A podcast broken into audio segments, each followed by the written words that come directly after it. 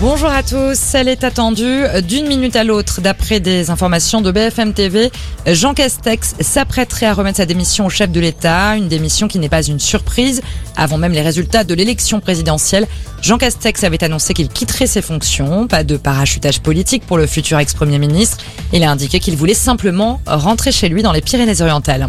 Et lui n'a pas attendu le remaniement pour préparer son avenir. Jean-Baptiste Djebari va rejoindre le secteur privé. Le ministre des Transports est annoncé pour intégrer le conseil d'administration du constructeur automobile Optium, spécialisé dans l'hydrogène. Un recrutement, rappelons-le, qui doit être soumis à l'approbation de la Haute Autorité pour la transparence de la vie publique. La période de dépôt des candidatures pour le premier tour des législatives s'ouvre aujourd'hui.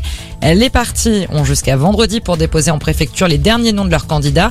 Les élections auront lieu, on le rappelle, les 12 et 19 juin prochains. C'est officiel, la Suède va demander son adhésion à l'OTAN. C'est ce qu'a annoncé cet après-midi la première ministre Magdalena Andersson, évoquant une nouvelle ère pour le pays scandinave. La Suède qui va donc rejoindre la Finlande. Helsinki a officiellement demandé son adhésion à l'Alliance Atlantique hier. Et ces annonces n'ont pas manqué de faire réagir le Kremlin.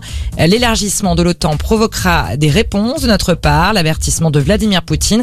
Le président russe estime que l'arrivée de la Finlande et de la Suède dans l'OTAN ne représente pas une menace en soi, mais dit-il, Moscou restera attentif. Le pronostic vital de Thomas Chisholm n'est plus engagé. De nouvelles rassurantes de cet ancien candidat de l'émission Top Chef agressé hier soir. Il a été gravement blessé dans une attaque au couteau à Paris. Son agresseur serait l'un des employés interpellés quelques minutes plus tard. C'est l'été avant l'heure, les températures déjà supérieures aux normales saisonnières ces derniers jours vont continuer à grimper cette semaine. Tout le pays, ou presque, est concerné.